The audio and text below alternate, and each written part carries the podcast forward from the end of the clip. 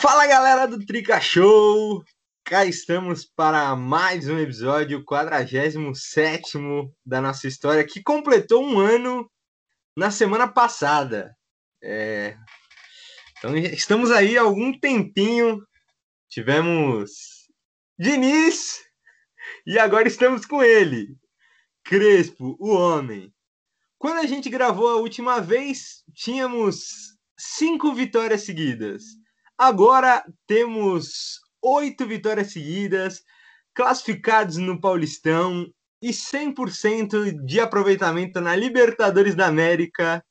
E hoje, comigo aqui, ele, Elaninho, o Brabo.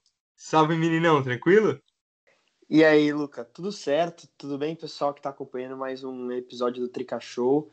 É... Pô, no último episódio eu falei com cinco vitórias consecutivas, não tinha como estar tá ruim. Com oito, então, não, não tem como estar melhor, só com nove, né? Mas isso vai ter que ficar para o próximo episódio. E, bom, não, não tem como estar mais animado com, com o São Paulo do Crespo. E além de oito jogos seguidos vencendo, cinco jogos sem sofrer gol, né? O que era quase impensável para o São Paulo de um, uns anos atrás. Então, muito feliz. Quem te viu, quem te vê, né, São Paulo? Para quem tá ouvindo ter uma ideia, a gente está gravando na própria quinta-feira do jogo com rentistas pela Libertadores, logo após o término do jogo. Então, se o pessoal tiver muito animado aí, esse é o motivo, não é não, Gustavo? Ah, Luca, olha. Boa noite a você, boa noite a Elaninha, a todo mundo que nos acompanha. O Trica Show fez aniversário, mas quem ganha o presente somos nós, adeptos do crepismo, que convenhamos, né? Que fase, como diria Milton Leite de São Paulo, um show de bola. São nove vitórias, oito vitórias seguidas, cinco sem sofrer nenhum gol seguidos também. É, então, pô, tem que estar tá animado, mas lá no teto só tenho inveja do rentistas, dos rentistas que são mais torcedores do que nós, porque eles puderam ir ao estádio e tirar foto com escudo na frente do Morumbi. Os caras aproveitaram, beleza, mas o jogo é outra história, ganhamos e somos líderes ainda. Bom, é, vamos falar, claro, de Libertadores e também falaremos de Paulistão, que teve coisa boa e também vai ter um jogo um pouquinho importante no próximo fim de semana. Mas vamos começar com São Paulo 2, Rentista 0. E antes de tudo, eu queria saber qual nota que vocês dão para a cobrança de pênalti feita pelo Reinaldo. Todo mundo sabe que eu não gosto dele, mas precisamos exaltar. Elaninho, qual sua nota? Ó, a cobrança de pênalti do Renato é nota 10, mas a atuação dele contra o Rentistas é nota 4. Acho que é curto e grosso, já fala bastante. Assim. O Renato é importante demais pro, pro São Paulo, já é faz um tempo. Ele, é, ainda mais com, com o jogo do Crespo, que prioriza muito as alas e que os alas têm funções muito importantes, é, ele vai aparecer muito, mas ele foi muito mal. A melhor chance do Rentistas, ele que fez uma falta, e a falta boba ainda. Né? Nossa, ridícula, Quase um pênalti. Então, a atuação dele não foi boa. Eu também não, não, sou o maior fã do futebol do Reinaldo, apesar de saber da importância que ele tem para o time hoje. Mas, por exemplo, eu acho que daqui um ano, mais ou menos, é capaz a gente já estar tá discutindo, talvez menos, discutindo quem merece ser titular, Reinaldo ou Wellington, por exemplo. Olha, aí eu gosto, hein? Aí esse momento vai ser todo meu. Gustavo, sua nota para o pênalti do Reinaldo e para a partida, já que o Heleninho começou essa discussão. Olha, Luca, é, para a cobrança do Reinaldo, eu só não vou dar 10 porque ela não foi cruzada. Então confesso que fiquei meio surpreso. Esperava uma coisa.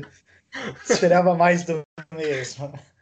Então é só por isso que eu não vou dar 10. Vou ficar com 9. Mas bateu muito bem, tirando totalmente do goleiro. Então estamos satisfeitos.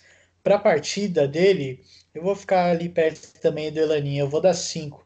O Reinaldo, a, o São Paulo abusou bastante da, das laterais nesse jogo, e principalmente o Reinaldo chegava bastante, só que errava muito cruzamento, né? Isso daí já é normal, muita bola ou que batia na defesa. Teve uma agora no segundo tempo, que estava ele, o Benítez, do lado dele, totalmente livre, e ele cruza exatamente no cara que estava na frente dele. É, então a partida dele realmente não foi muito boa, mas, mas nessa eu até vou aliviar para ele, porque no geral não foi, eu acredito que não foi a melhor partida do São Paulo. Acho que dos últimos tempos essa talvez tenha sido a menos boa, digamos assim, né? Porque ainda assim ganhamos por 2 a 0 e ganhamos jogando melhor. É, então, só por isso ele ganha esse alívio aí, mas tiveram, é claro, jogadores que foram bem, e ele foi um dos que não foi.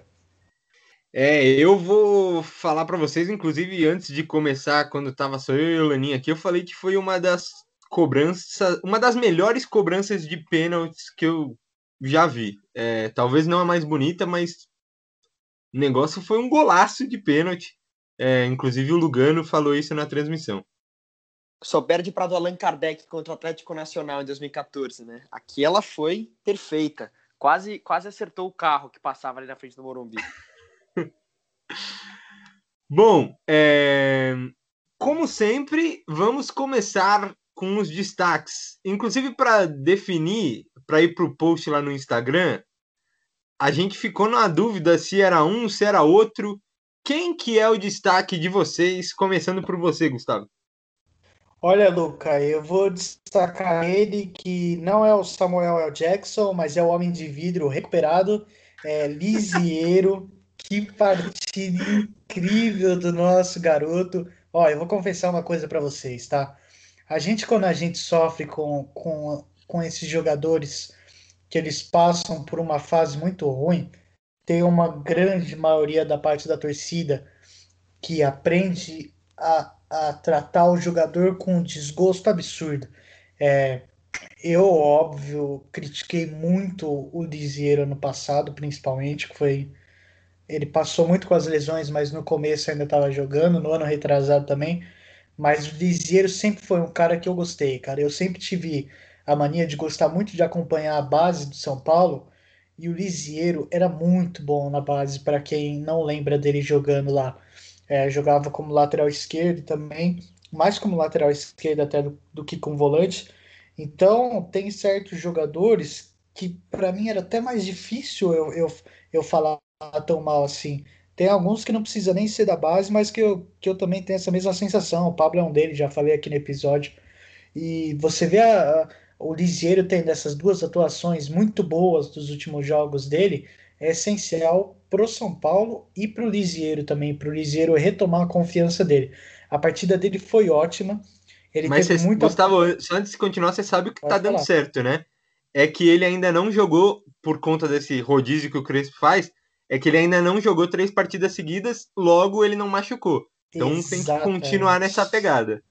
Esse é o nosso medo, é por isso que o jogo contra o Corinthians, dependendo da escalação, ou contra o Racing, vai ser uma prova de fogo para o Lisieiro, mas ainda até destacaram na transmissão, né? Ele também não completa o, o- todos os jogos dele, não completou 90 minutos desde que ele voltou. Então, então é até, até mais precavido por parte do, do Crespo ele estar fazendo isso para dar a oportunidade dele se recuperar totalmente.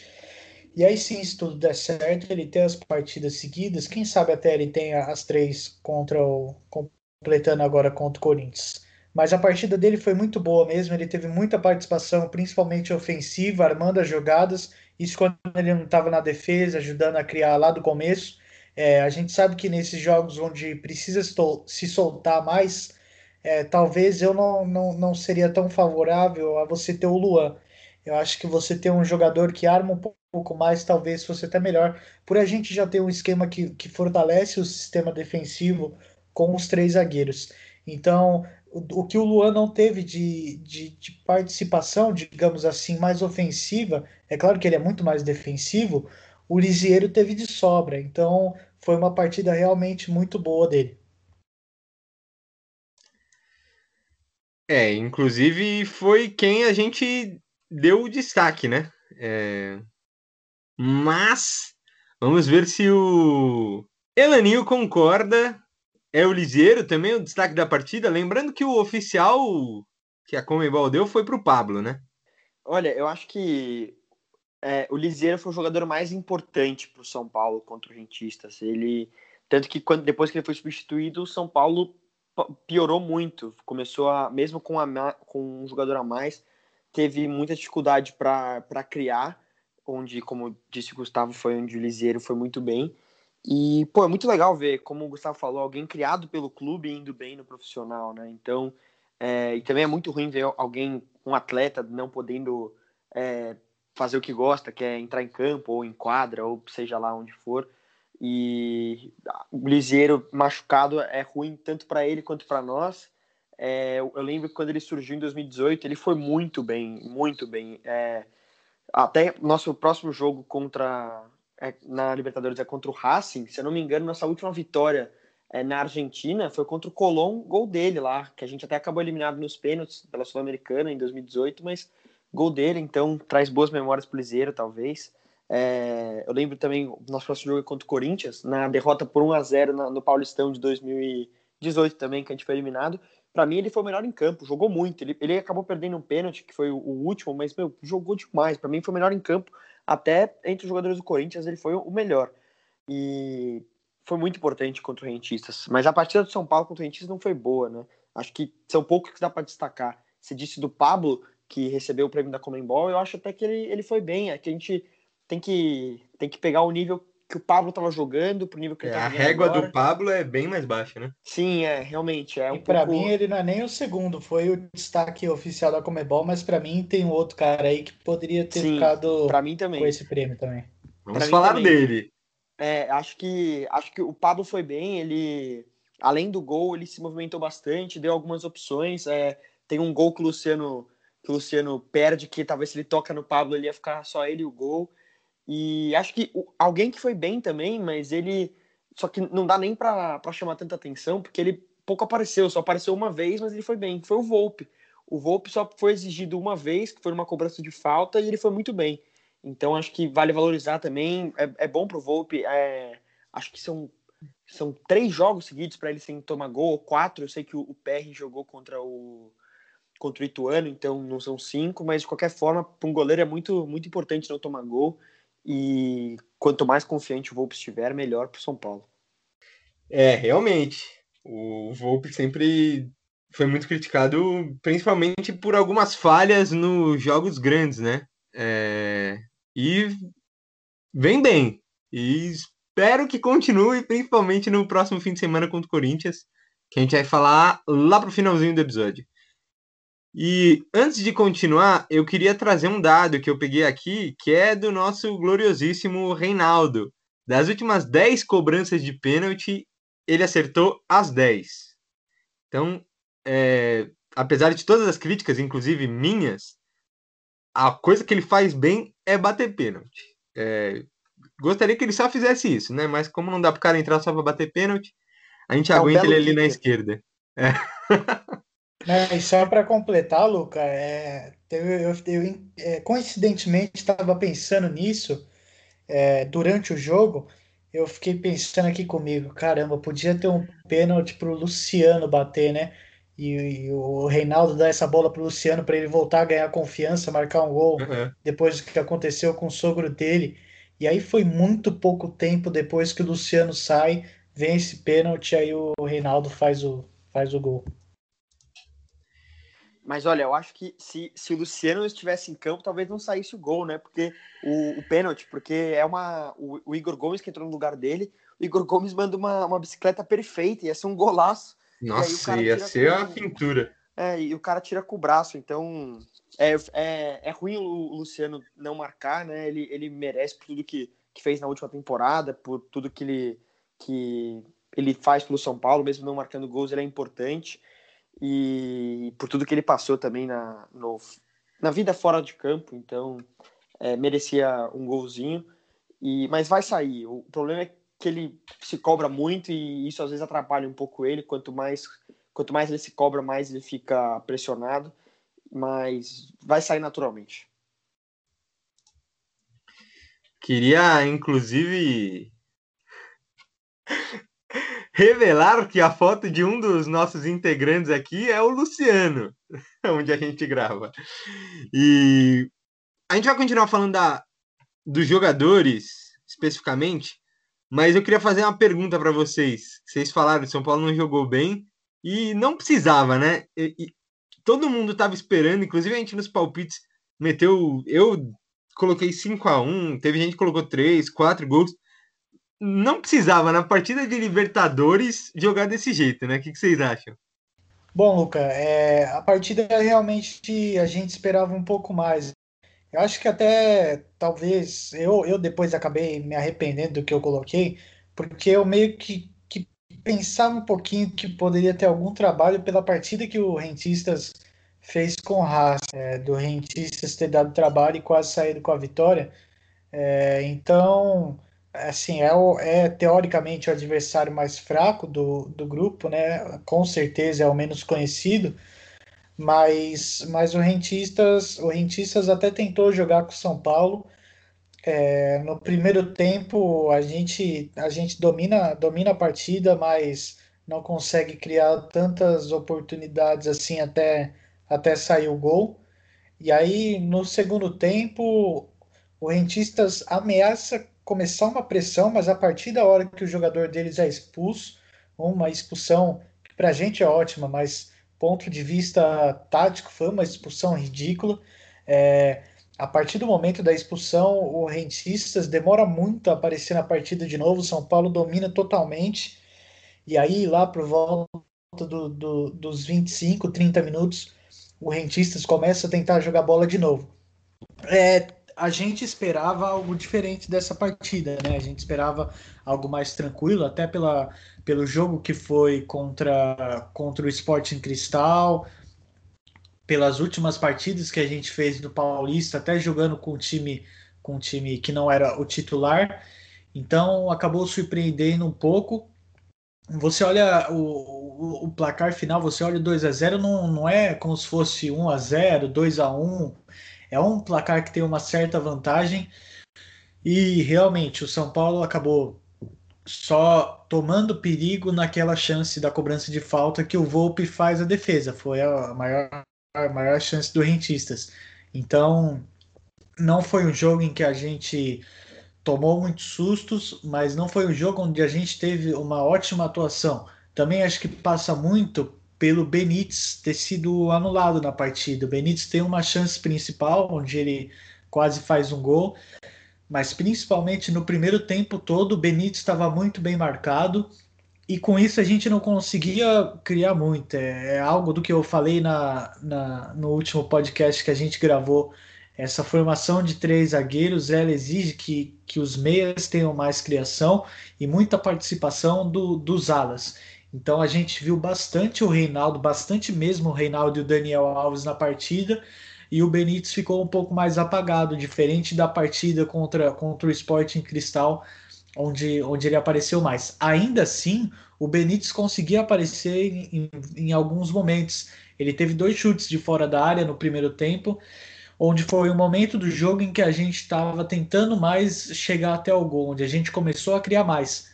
E muito disso passou justamente pelo Benítez ter começado a aparecer, mas depois voltou a ser marcado de novo. Aí a gente ainda conseguiu o gol com o Pablo. E aí, para o segundo tempo, as coisas tomaram um rumo diferente. O, o Rentistas conseguiu fazer uma certa pressão, mas acabou não dando em nada e a gente fez segundo.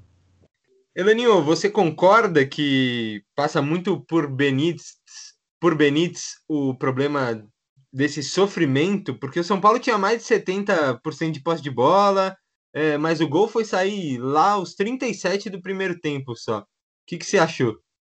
Então, eu acho que realmente o Benítez não, não fez sua melhor partida, muito porque realmente foi muito bem marcado, mas o Rentistas como um todo foi muito bem defensivamente, eu achei. Quando foram pressionar a defesa do São Paulo, seja Miranda, Arboleda ou Bruno Alves, acho que fizeram uma pressão, uma boa pressão, que o São Paulo não conseguiu escapar com tanta facilidade.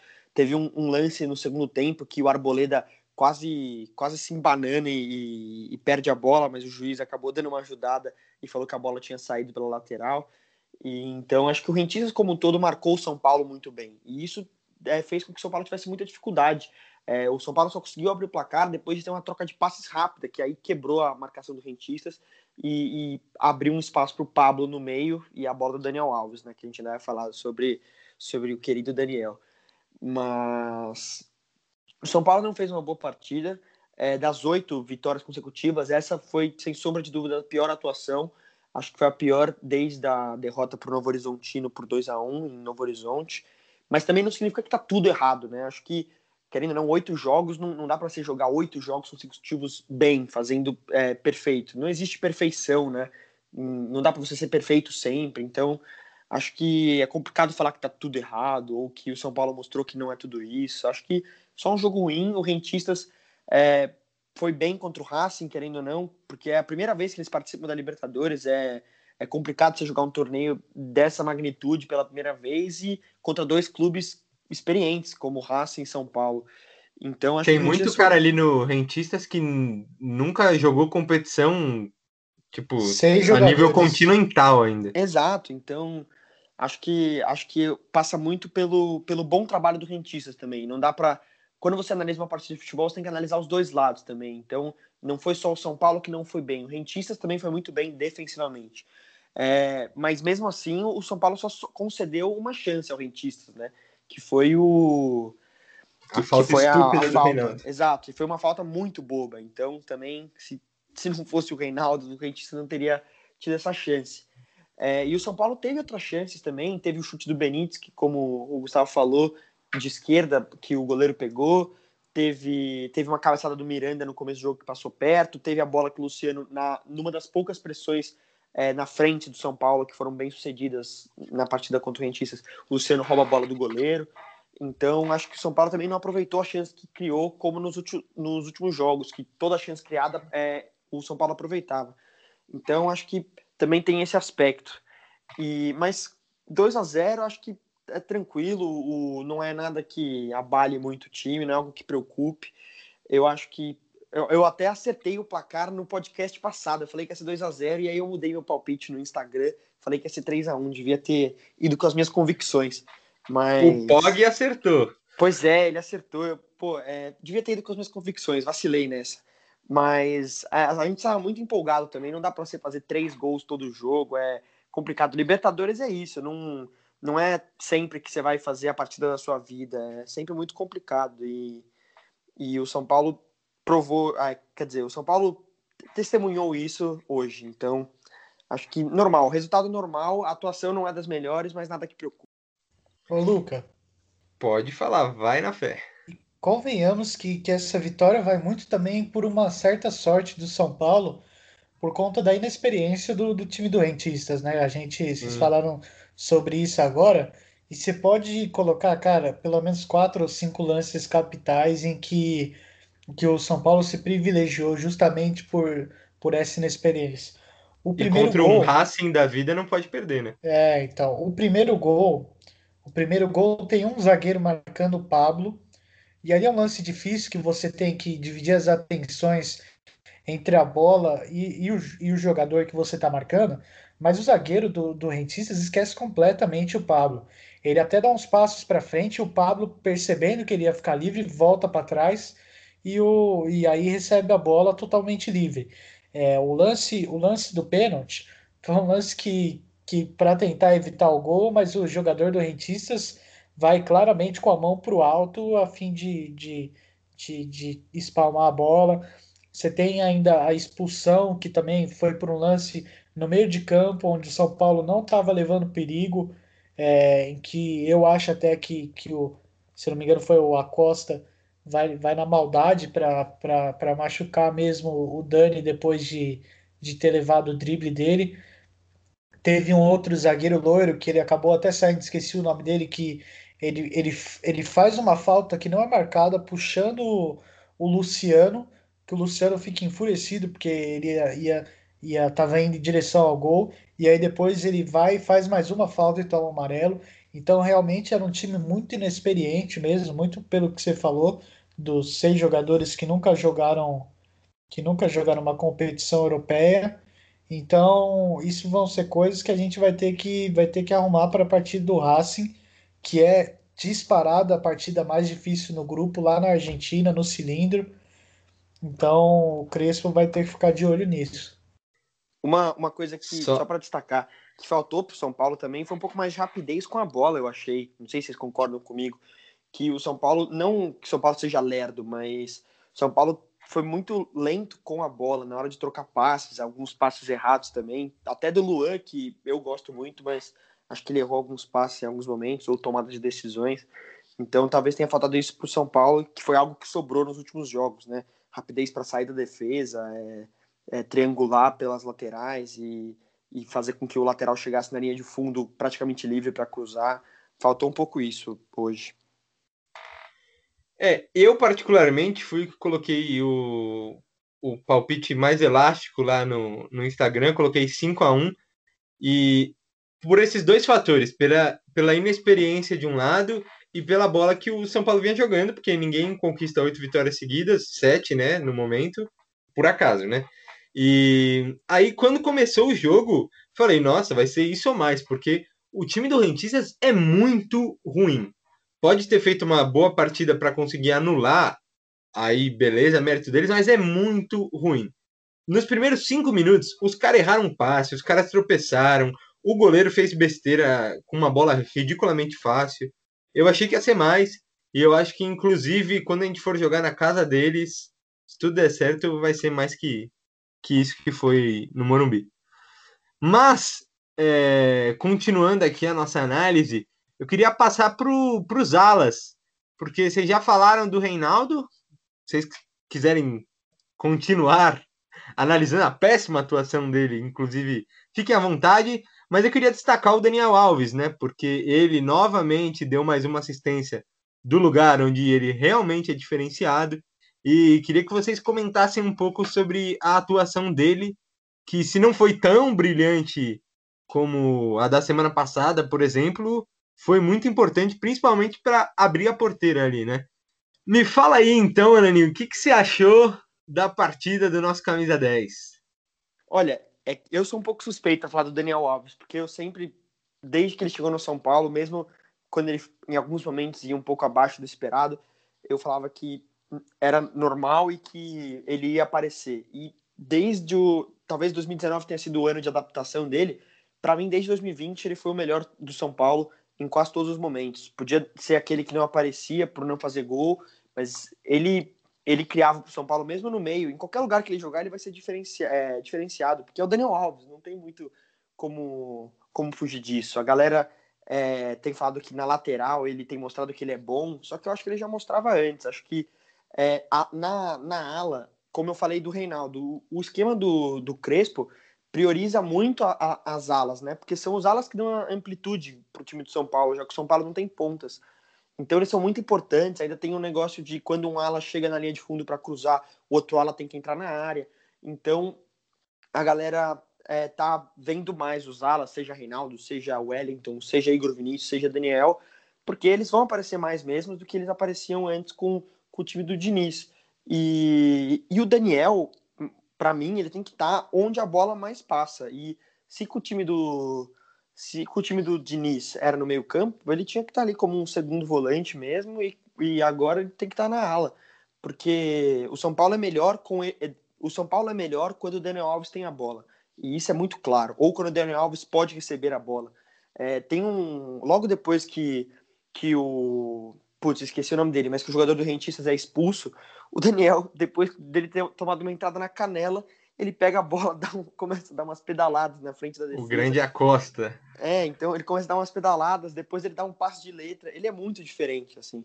E o gol tem uma participação fundamental do Luciano, dando um toque de primeira, atraindo acho que três jogadores do Rentistas, mas o passe do Daniel pro, pro Pablo é, é coisa de, de craque mesmo, que ele já mostrou diversas vezes que pode fazer, seja na, na ala, como ele fez hoje, ou como ele fez em outras ocasiões, por exemplo, contra o Palmeiras, que ele rouba a bola e dá assistência pro Pablo. Agora, pensando, ele dá muita assistência pro Pablo, né?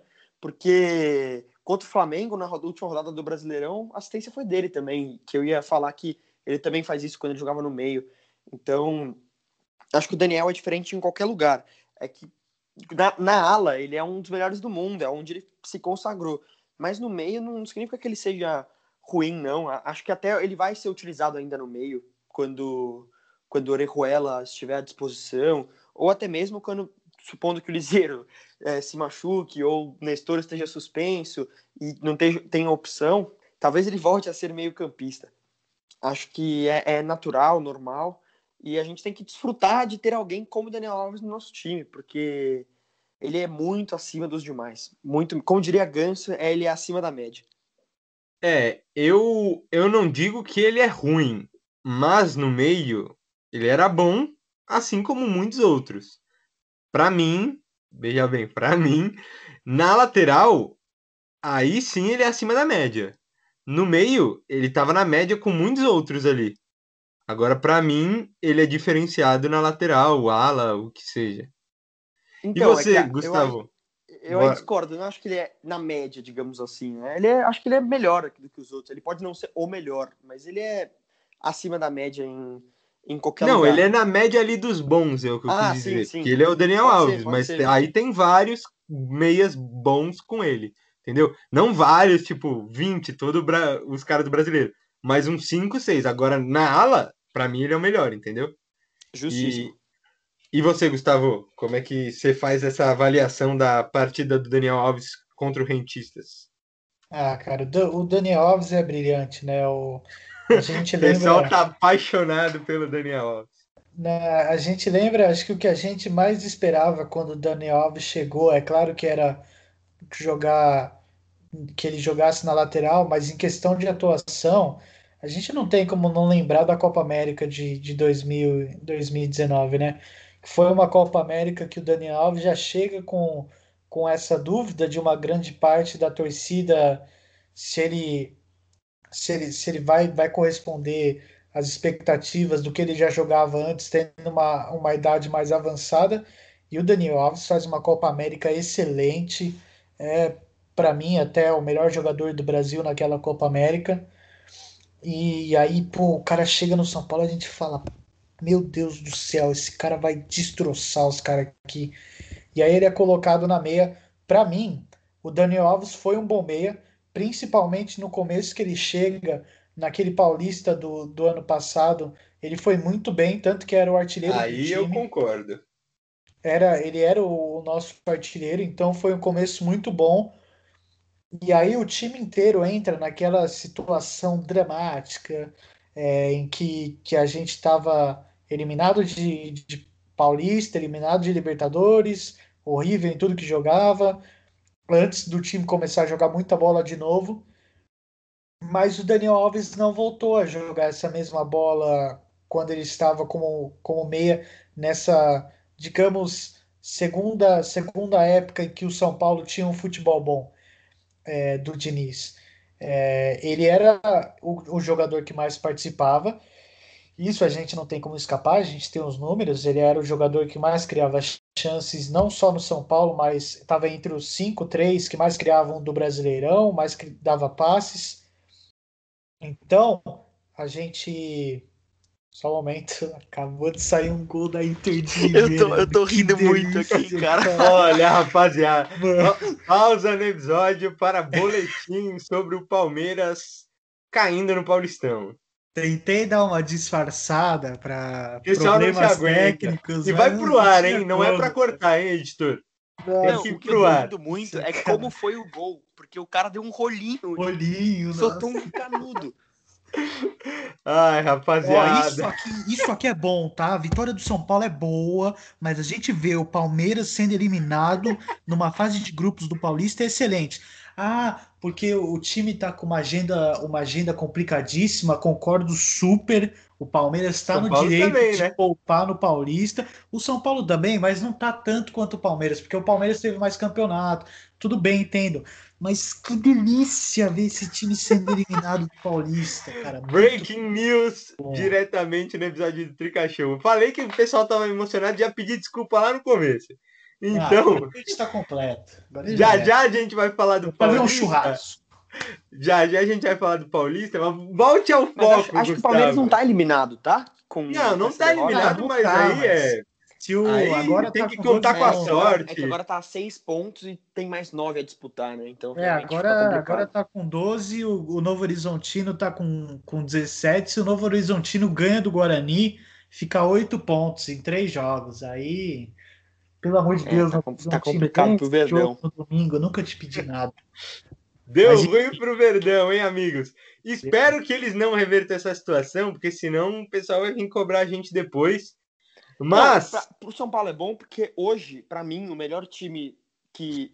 Jogando com titulares, assim, é o Palmeiras, o melhor time paulista. Sim, então, sim, pro São Paulo é bom. A gente é São ótimo. Paulo no Campeonato Paulista, exatamente. Não, e não só no Campeonato Paulista, né? No Brasil, porque o Flamengo não conta pra gente que é aquela famosa verdade, é vitória. Gustavo, vamos chegar no Paulista. Calma que você apressou as coisas aqui. Volte ao seu centro aí e termine de comentar Daniel Alves, que você já estava emocionadíssimo com ele. Ah, vou tentar retomar meu raciocínio. Bom, a, a, questão do Dani, então, que eu falava que o brasileiro ele, ele começa no Paulista jogando bem de meia com o Diniz, mas a segunda parte que o São Paulo joga bem naquele ano que foi no, no brasileiro, quando a gente emenda aquela sequência de vitórias, chega até a liderança, foi uma época em que o Dani, o Dani é, não jogava o que ele, o que ele jogou no, naquele começo de Paulista. Ele criava bastante, aparecia muitas vezes, mas não era um jogador tão decisivo assim. A gente não via mais ele, ele marcando gols, dava uma assistência ou outra, mas não era o suficiente. Então a gente vê ele voltando para a ala é extremamente essencial. E na ala, na ala não tem o que discutir. O Daniel Alves não é só um dos melhores do Brasil. Na lateral, o Daniel Alves é um dos melhores do mundo. É, o, o, cara, o cara joga muita bola. É claro que a gente também tem que, tem que ponderar, a gente tem que saber se conter nessa nossa emoção e falar, pô, o cara não é o mesmo, mas 2019 daquela Copa América que eu falei, ele não vai ter o mesmo futebol. Então a gente entende que o Daniel vai ter momentos e momentos. O momento que ele está vivendo é muito bom. Pode ser que quando o Orejuela esteja em condições de jogar, o Orejuela passa a ser o, o titular na lateral direita. Não sei. Eu acredito que a nossa contratação mais cara, um cara que veio por 10 milhões, mais de 10 milhões, por 50% dos direitos, vai jogar. Eu não imagino o Orejuela vindo para ficar no banco, esquentando o banco do Dani nem para ficar jogando só paulista. Então, então acredito eu, e aí é, uma, é, uma, é um pensamento meu, que o Orejuela, quando estiver em condições, é, naturalmente se torne o titular do time. E não só pelo que ele custou, mas pelo futebol. O Orejuela é um, é ótimo do jogador. E aí o Dani provavelmente pode acabar voltando para o meio. Eu acho que, principalmente na formação que a gente tem hoje, mesmo que o Dani volte no meio, ele vai, ainda vai ter um papel muito fundamental, que é esse da criação que ele já tem na lateral. E aí vai ser mais uma ajuda até um pouco defensiva para a gente. Porque o Dani, quando jogava com o meio, ele deixava mais de ser esse meia defensivo para ser mais um meia criador. É, a formação que a gente tem é, ajuda principalmente nesses jogos que eu falei antes, em que a gente precisa se expor e aí o Luan não funciona tanto o Daniel Alves vai ser um cara que vai funcionar bastante quando a gente tiver uma partida dessa, por exemplo. Então, a partida do, da lateral direita de hoje que ele teve foi uma partida muito boa. Não é a primeira que ele, que ele tem desse jeito, as últimas já foram boas também do Dani. E, e a partida dele então foi boa, deu para tirar boas coisas. Foi o cara que mais criou, assim como o Reinaldo, que também tentava, mas não é tão efetivo quanto o Daniel, a gente já sabe disso. O Daniel vai ter esse papel bastante fundamental no esquema do Crespo, não só no jogo nesse jogo contra o Rentista, mas nos próximos também. E para o pessoal acompanhar, mas não se emocionem, fim de papo no Allianz Parque, Palmeiras realmente perdeu da Inter de Limeira. Mas vamos continuar. É... Quero só finalizar rapidinho para a gente conseguir também falar de Paulista. É... Queria que vocês destacassem agora a nossa zaga, porque dos caras que entraram, o Igor Gomes teve aquele lance maravilhoso da bike que talvez fosse golaço resultou no pênalti, mas de resto ninguém teve um super destaque e dos caras da frente vocês já falaram, do meio também. Então queria falar da zaga. Vocês acham que é, encaixou ali o sistema com três zagueiros? A gente já pode afirmar isso. O Elani inclusive trouxe que são cinco jogos sem tomar gol e contando que mudou, né? Um, uma das peças ali, porque não foi o Léo, foi o Miranda, que voltou a ser titular na Libertadores. O que, que você achou, Elaninho, dessa, dessa parte da zaga nesse jogo especificamente, que não teve muitos perigos, né? É, então, o, a defesa do São Paulo, pô, oito jogos sem tomar gol é porque. É, desculpa, cinco jogos consecutivos sem tomar gol é porque alguma coisa tá dando certo. E realmente acho que talvez o modelo, né, os três zagueiros tenham, tenham ajudado isso ao São Paulo. Porque, se você lembrar, ano passado, quer dizer, temporada passada, né, com, com a pandemia, não dá para dizer ano passado, mas na temporada de 2020, São Paulo concedeu muitos gols e, e acho que com três zagueiros e dois volantes, né, seja Luan e Nestor, ou Luan e Lisieiro, ou Lisieiro e Nestor, tá, tá ajudando muito o São Paulo. E isso também ajuda na, nos alas, né? Porque nossos, o Daniel e o Reinaldo sobem muito, então dá, dá uma ajuda para eles também não precisarem ficar tão presos à marcação. O Léo, pô, no último episódio eu rasguei elogios ao Léo, mesmo ele tendo sido expulso contra o Sport em Cristal. Então, não preciso falar nada. Acho que defensivamente ele não é o nosso melhor zagueiro. Acho que defensivamente o Miranda, o Arboledo, o Bruno Alves, talvez até o, o Rodrigo e o Diego Costa sejam melhores do que ele, mas ele é muito importante para o São Paulo. E o Arboleda, acho que hoje é nosso melhor zagueiro, assim, ele defensivamente, ele é muito bom, ele ganha todas pelo alto, é muito muito raro ele perder, ele é rápido também, tá, talvez ele nem seja tão rápido, mas ele é grande, então a passada larga dele ele consegue acabar roubando bola ou é, desarmando. Eu lembro até hoje do, do nosso 3 a 0 contra o, o Atlético Mineiro pelo Brasileirão de 2020, que ele dá uma, uma arrancada, ele contra o Vargas duas vezes, se não me engano, e ele ganha as duas, ele, ele tem explosão, então para mim ele é nosso melhor zagueiro defensivamente. O Miranda ainda está retomando a forma física, mas eu achei ele muito bom, tanto contra, contra o Guarani, acho que talvez tenha sido a pior partida dele, mas não achei nada demais, e contra o Rentistas ele foi bem também. O Bruno Alves hoje jogando pela esquerda, é, talvez, obviamente não é onde ele joga melhor, porque ele não, não é um bom passador, com a bola ele não é dos melhores também, mas, e ele não é canhoto, mas até que ele fez razoavelmente a dele ali, pelo no possível, né? Não dá para exigir também um, que ele fosse igual ao Léo, que é canhoto, e todo mundo sabe que é melhor com a bola do que o Bruno. Então acho que a partida dele foi, foi ok. Acho que o São Paulo defensivamente, com, com esse novo esquema, que consegue ao mesmo tempo pressionar lá na frente mas também tem uma solidez defensiva atrás, está bem protegido na defesa. Acho que talvez. É que parece que, do jeito que a gente fala, parece que o São Paulo é perfeito, né? Que a gente está falando do Bayern de Munique de 2020. Não, então... não, com certeza não. É. Tem, tem, muito a melhorar, mas é que. É, além da gente estar tá empolgado porque foi depois de uma Libertadores, vocês estão enlouquecidos ainda mais com o negócio do Palmeiras. É, não, diga oito pro vitórias Gustavo, diga pro Gustavo que, que tá enlouquecido. oito vitórias seguidas não é para qualquer time, né? Então Sim, tem uma justificativa. A última vez que São Paulo teve oito vitórias consecutivas foi em 2012. Foi em 2012, né? Querendo ou não, o ano do último título, né? E, e, na ocasião, se eu não me engano, foi só jogo pelo, por Copa do Brasil e, e Campeonato Paulista. Não teve Libertadores, né?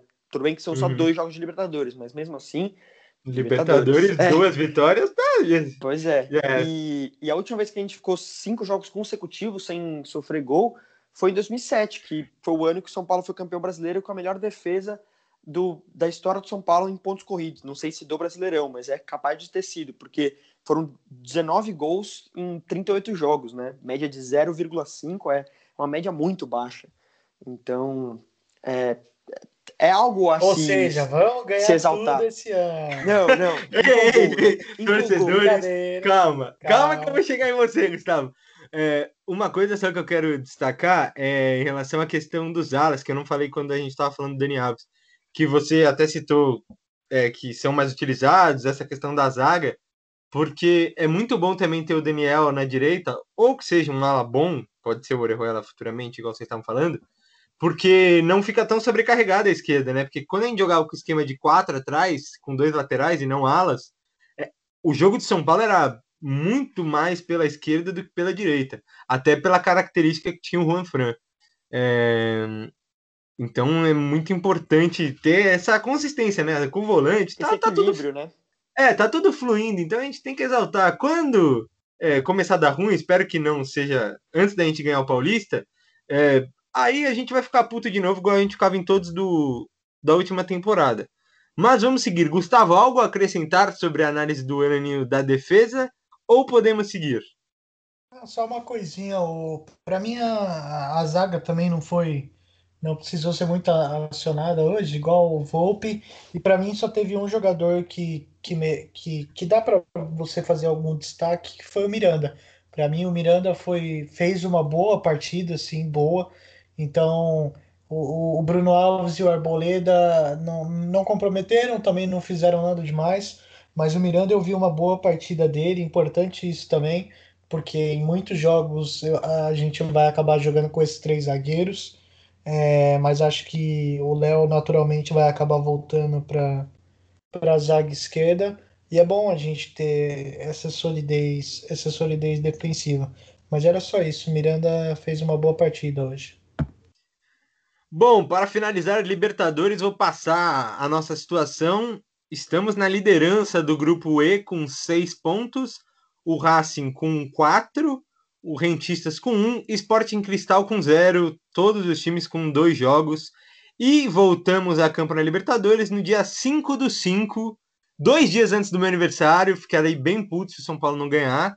É, contra o Racing fora de casa. Não sei se eu já tinha falado contra o Racing, mas eu me emocionei com o meu aniversário aqui e acabou saindo os dois. E se ganhar e o Rentistas e Sporting Cristal empatar, vou falar que a gente está praticamente classificado, mas eu vou deixar empolgar para o episódio da próxima semana. Agora. A gente, vamos... a gente deu azar, tá, Luca? Porque o, o Racing estava só empatando com, com o Sporting Cristal. Sim. E se esse, se esse empate se concretiza, a gente ia ficar com seis e o segundo colocado ia ter dois pontos. Então, jogando essa próxima partida contra o Racing ganhando, a gente estava classificado já. É, mas estamos muito bem, estamos com 100% de aproveitamento junto com mais cinco equipes, acho. É... Vamos para o Paulistão, então. É, da última vez que a gente voltou, a gente estava praticamente classificado para as quartas de final. Agora estamos realmente classificados. Vencemos o Santo André em casa por 2 a 0 com gols de Juan Rojas e Vitor Bueno. E depois vencemos o Ituano fora de casa com os Cria. Aulas Cria, os Cria de Cutia colocaram o Ituano na roda, que tiveram até dois expulsos que perderam a cabeça lá. E a única coisa que eu queria falar do Paulistão das vitórias, que não tem muito que destacar, né? A gente já falou muito na semana passada, foi muito do mesmo. Mas antes de partir para o Corinthians, que é o jogo do próximo fim de semana, eu queria que o Gustavo, que é o cara que ama, principalmente um dos caras da base, falasse sobre a importância do São Paulo conseguir manter o padrão e a qualidade, mesmo que o time esteja totalmente remodelado, como foi com oito caras revelados em Cutia contra o Ituano. Como é que é isso que você acha que vai impactar na temporada de São Paulo? Porque antes não era assim, né? Vinha o segundo time e era uma tragédia, mudava totalmente. Ah, cara, isso vai muito porque a gente também não utilizava tantas peças da base, né? O Diniz o Diniz, por exemplo, não usava o E quando utilizava era meio no desespero, né? Porque não tinha Sim. opção no, no principal. Não usava e não usava o Wellington, o Galeano. Então, isso do, do Crespo não, não só é importante para dar o equilíbrio é, de um campeonato e outro, no Paulista, a gente sabe que vai ter que fazer isso, vai ter que usar um time alternativo às vezes. Os outros times é, não estão conseguindo fazer ter a mesma efetividade. Então, quando precisam fazer isso, então isso é muito importante. E importante também para ver que se a gente fizesse algumas coisas diferentes ano passado, talvez a gente conseguisse ter ganhado algum campeonato, entendeu? Porque se o senhor Fernando Diniz tivesse utilizado Faltou mais fôlego, a base, né? Se o, é, então, se o Diniz tivesse utilizado mais a base, talvez esses moleques já iam estar tá jogando o que eles estão jogando agora desde o ano passado. E aí a gente ia ter conseguido ganhar jogos bobos, que eu não sei como a gente perdeu, como o Santos em casa, e aí a gente teria, teria conseguido chegar mais perto desse título, quem sabe até conquistar, porque a gente não ficou longe. É, e aí, cara, isso do, do, do, do Crespo não, não é só importante pra gente, mas para os moleques é fundamental isso, cara. Você tá, você tá preparando eles para horas que ele, para hora que, ele, que eles forem chegar no, no elenco principal no time principal, na verdade, e precisarem encarar um jogo de Libertadores, um jogo maior. Então, o, o Crespo já está colocando eles no Paulista e preparando eles para os maiores desafios, desafios que vão vir. e cara, fundamental para ter esse equilíbrio, como eu falei. É, o São Paulo usando, usando esses garotos da base, a gente consegue descansar jogadores que, que, que exigem mais de você ter esse, esse descanso, como o Daniel Alves, como o Miranda, o Éder, que teve uma lesão muscular agora.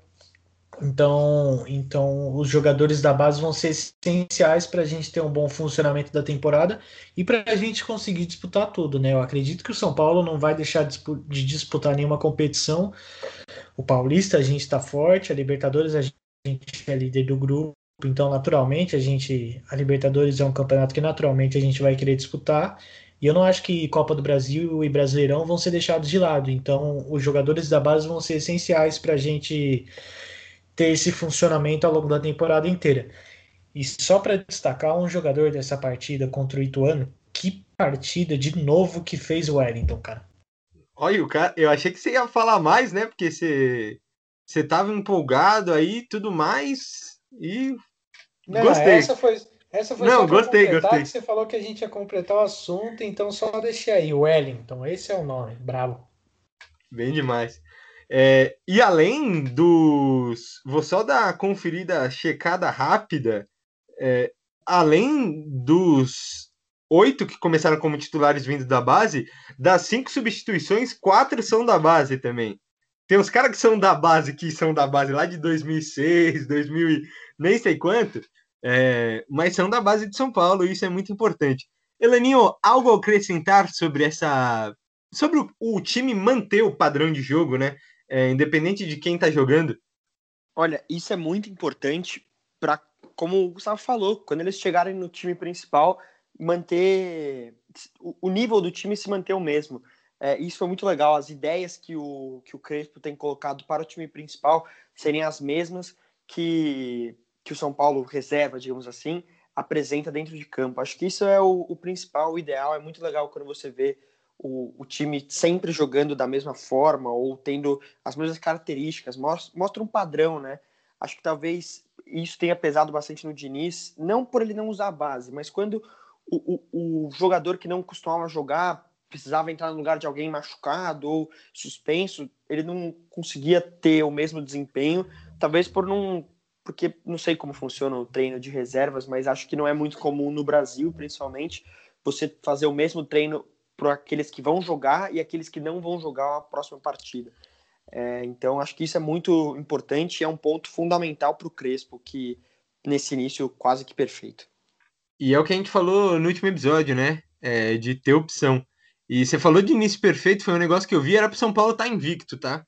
É, pro pessoal que não não lembra aquela partida contra o Novo Horizontino, foi uma pilantragem das maiores. Bom, mas seguindo aqui, é, o São Paulo está agora no Paulista, no grupo B, 25 pontos com 10 jogos. Faltam duas partidas. A próxima é contra o Corinthians no domingo. E o Corinthians está com 21 pontos também, com 10 jogos, mas no grupo A. E apesar de estar tá na fase horrível, na Sul-Americana tá péssimo, perdeu do Penharol, hoje, no dia que a gente está gravando, eles estão disputando, podem assumir a primeira colocação geral no final da fase de grupos. O é, que, que vocês estão esperando desse próximo domingo aí? O Mancini não sabe se fica, não fica, mas o que, que vocês estão esperando do São Paulo é, de atitude, independente do momento que está vivendo o Corinthians? Enaninho, começa você. Olha, honestamente, eu estou esperando o mesmo São Paulo que eu vi nos últimos oito jogos. É, mas calma, calma, calma. É, Oito jogos não, que você mesmo falou que não foi igual. É esporte em cristal ou rentistas o nosso parâmetro aqui? Não, não, é que eu quero dizer com as mesmas ideias. Talvez realmente esse jogo contra o Rentistas foi um pouco abaixo, mas dos últimos, mas com as mesmas ideias, querendo propor jogo, é, querendo controlar as ações, pressionando a defesa do Corinthians, até porque é, a defesa do Corinthians, acho que principalmente o Gil não é dos melhores, atualmente não vive a melhor fase.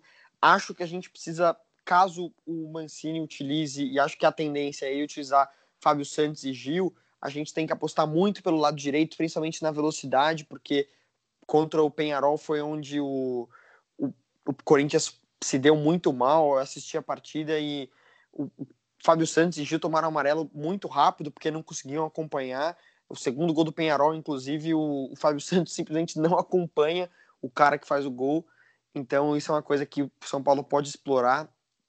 Acho que com a volta do Léo, tende a uma possível pressão do Corinthians a superar com mais facilidade tranquilidade. Espero um, um, o time similar ao que a gente tem visto, com as mesmas ideias, pelo menos.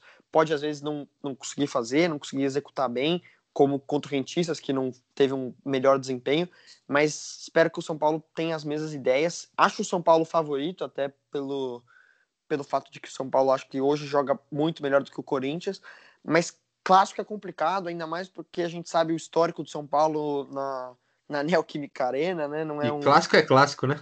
É, então é, é complicado e quantas vezes nós não vimos o São Paulo em melhor momento indo para, uhum para a Arena é, temporada, temporada passada, tava 17 jogos de invencibilidade, fomos Não, lá e tomamos em, taca. Em contextos favoráveis até, então pode ser paulistão que o São Paulo ganhou o jogo de ida, ou pode ser é, brasileiro que o Corinthians está com um a menos e o São Paulo só empata, pode ser os mais diversos contextos, assim, então acho que tem que ter tem que ter cautela também, não pode falar já ganhou ou ir de salto alto, mas tem que propor o jogo, porque hoje é a característica do São Paulo e o São Paulo é melhor que o Corinthians hoje. Oh, antes do Gustavo falar, queria duas respostinhas suas rápidas.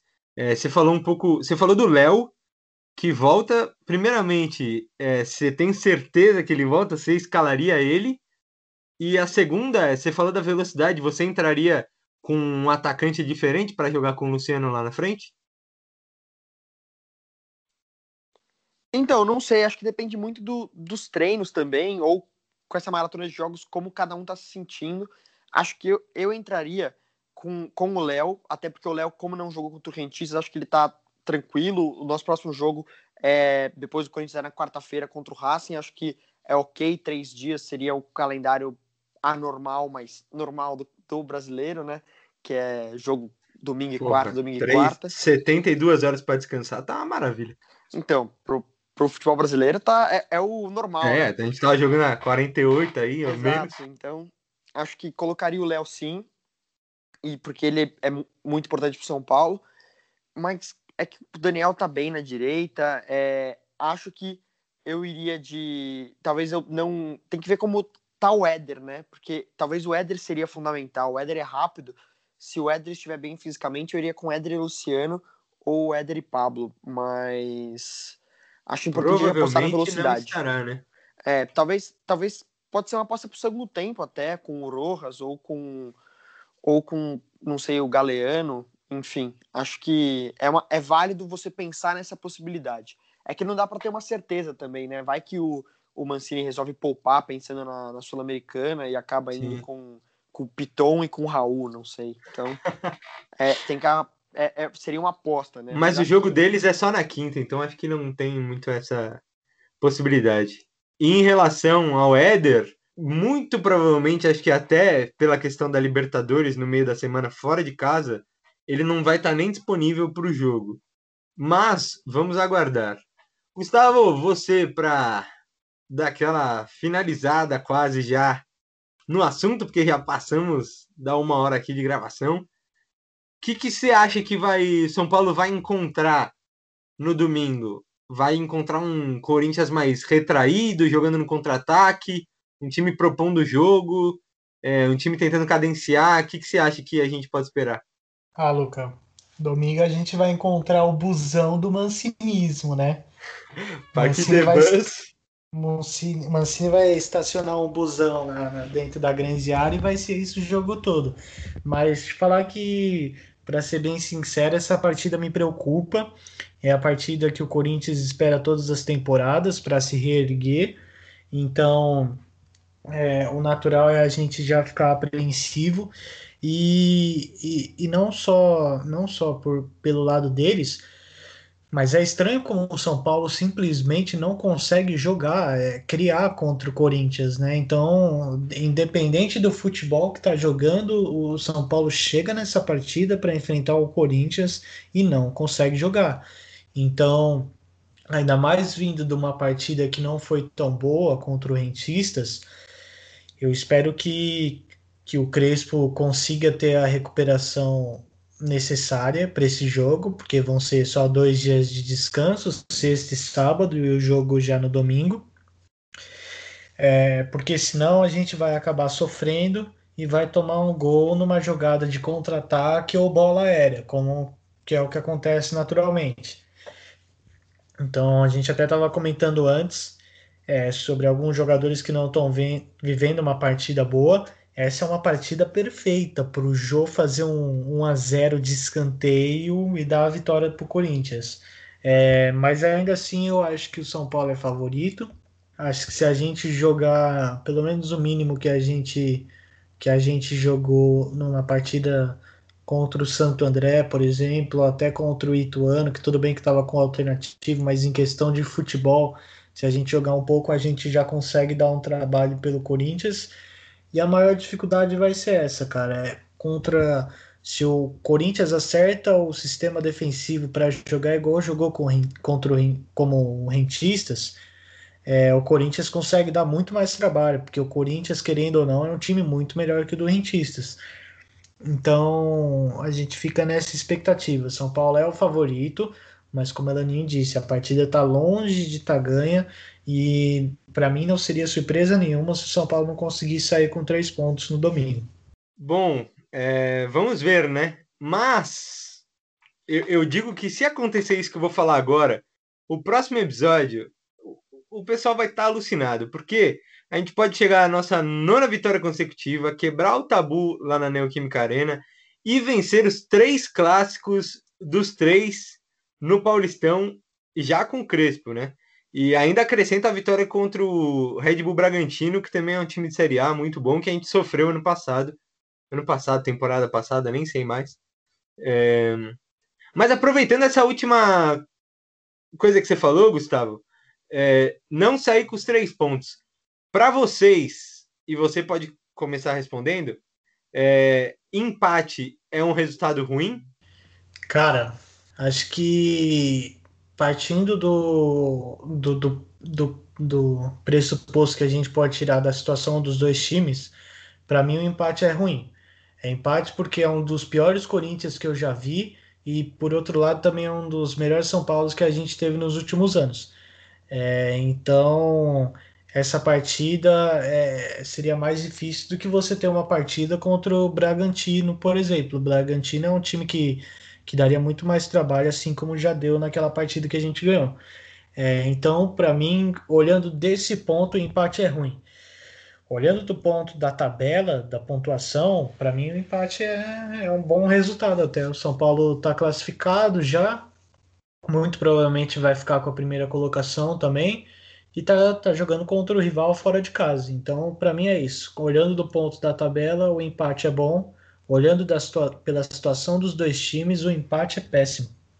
É, só ressaltando que se empatar não garante a primeira colocação da tabela, né? O Corinthians não poderia assumir, mas o Red Bull Bragantino está com a mesma pontuação do Corinthians, com 21 e 10 jogos, e ainda poderia alcançar o São Paulo e ultrapassar.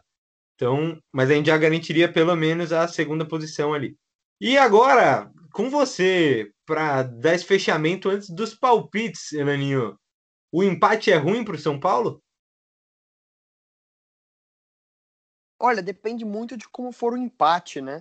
Às vezes, se for um, um, empate de um São Paulo jogando bem, mas talvez pecando na finalização, ou do Cássio fazendo uma partida monumental, é, seja melhor do que o um empate onde, onde o Corinthians domina a partida, mas o Volpe salva, ou acaba pecando na finalização ou talvez não dá para saber, né? Futebol é um pouco imprevisível em alguns momentos. É cheio é... de surpresa, né?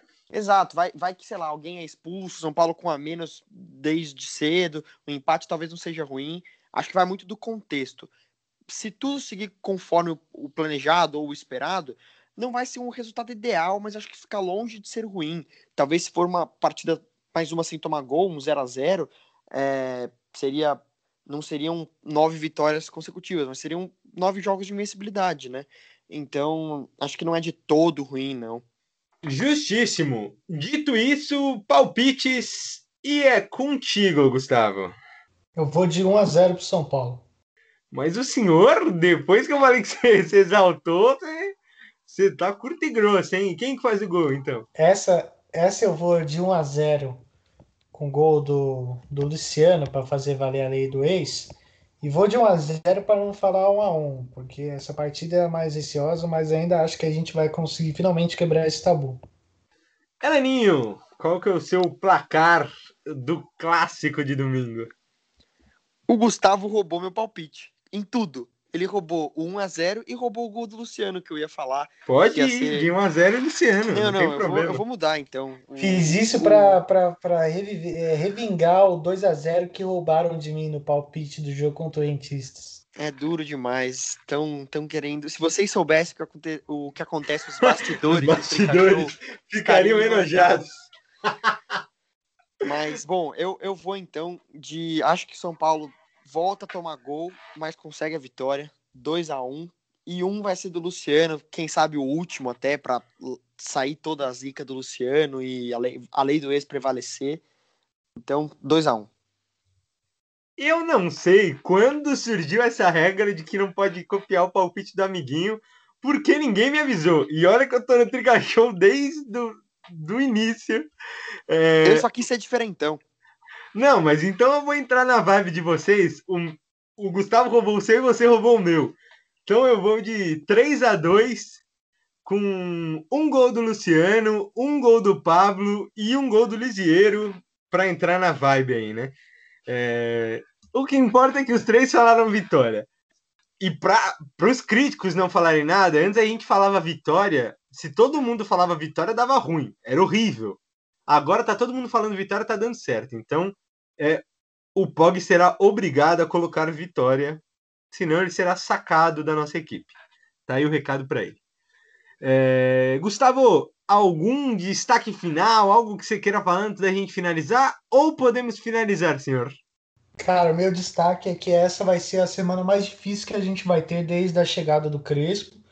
É, é, a, é a semana onde a gente tem um tabu para quebrar que a gente não consegue há muito tempo, mesmo tendo superiori- superioridade. E a partida mais difícil da fase de grupos no, da Libertadores, lá no, no Cilindro, contra um time forte que, que é o Racing. Então, essa vai ser uma prova de fogo pro, pro o São Paulo do Crespo. Bom, é o que eu falei, né? Se tiver duas vitórias nesses jogos, o próximo podcast, eu não duvido nada se alguém gravar embriagado. Mas, por hoje é só. Muito obrigado pela participação, Gustavo. Tamo junto e espero que o senhor esteja ainda mais animado no nosso próximo episódio. Valeu! Valeu, Luca. Valeu, Elaninha. Valeu, galera que acompanhou a gente. Nossa, mas eu conto muito com isso, cara. Se, se hoje eu já, já tava feliz numa vitóriazinha contra o Corinthians ainda, vai ser uma coisa sensacional. Então, ficamos na expectativa de ver como que vai ser essa partida. Segura essa lenda. Chama Gustavo Caetano. E, Elaninho, muito obrigado pela participação, pelas considerações sempre brilhantes. E te espero na próxima, hein? Valeu! Que isso, eu que agradeço vocês, Luca e, e Gustavo, por me deixarem participar aqui, por, por serem tão, tão calorosos com, com vitórias ainda mais. Esse podcast só, só tende a me, a me dar boas coisas, vitórias, risadas, então é um prazer participar, um prazer também contar com a contribuição dos ouvintes, da galera que participa no Instagram. Então, tomara que quando eu volte sejam 11 vitórias consecutivas ou, ou mais. Então, é só isso e tamo junto, galera. Continue ouvindo e palpitando. Eu vou dizer que, como acabou essa maratona louca de quatro, três jogos por semana, é só domingo e quarta, que o Gosto falou, você vai voltar quinta-feira que vem com 10 vitórias seguidas, se tudo der certo. Mas é isso. Por hoje é só, minha gente. Muito obrigado para quem chegou até aqui. Se você chegou até aqui, você já sabe o que tem que fazer se você ainda não faz. Vai lá no Instagram, Trica Show, dá aquela seguida boa. Vai lá no YouTube também, se inscreve no canal que nossos episódios ficam disponibilizados lá. Ó, tô emocionado já. É, e Facebook, e Twitter, e tudo que você quiser. É tudo Trica Show. Valeu, um abraços. Tchau!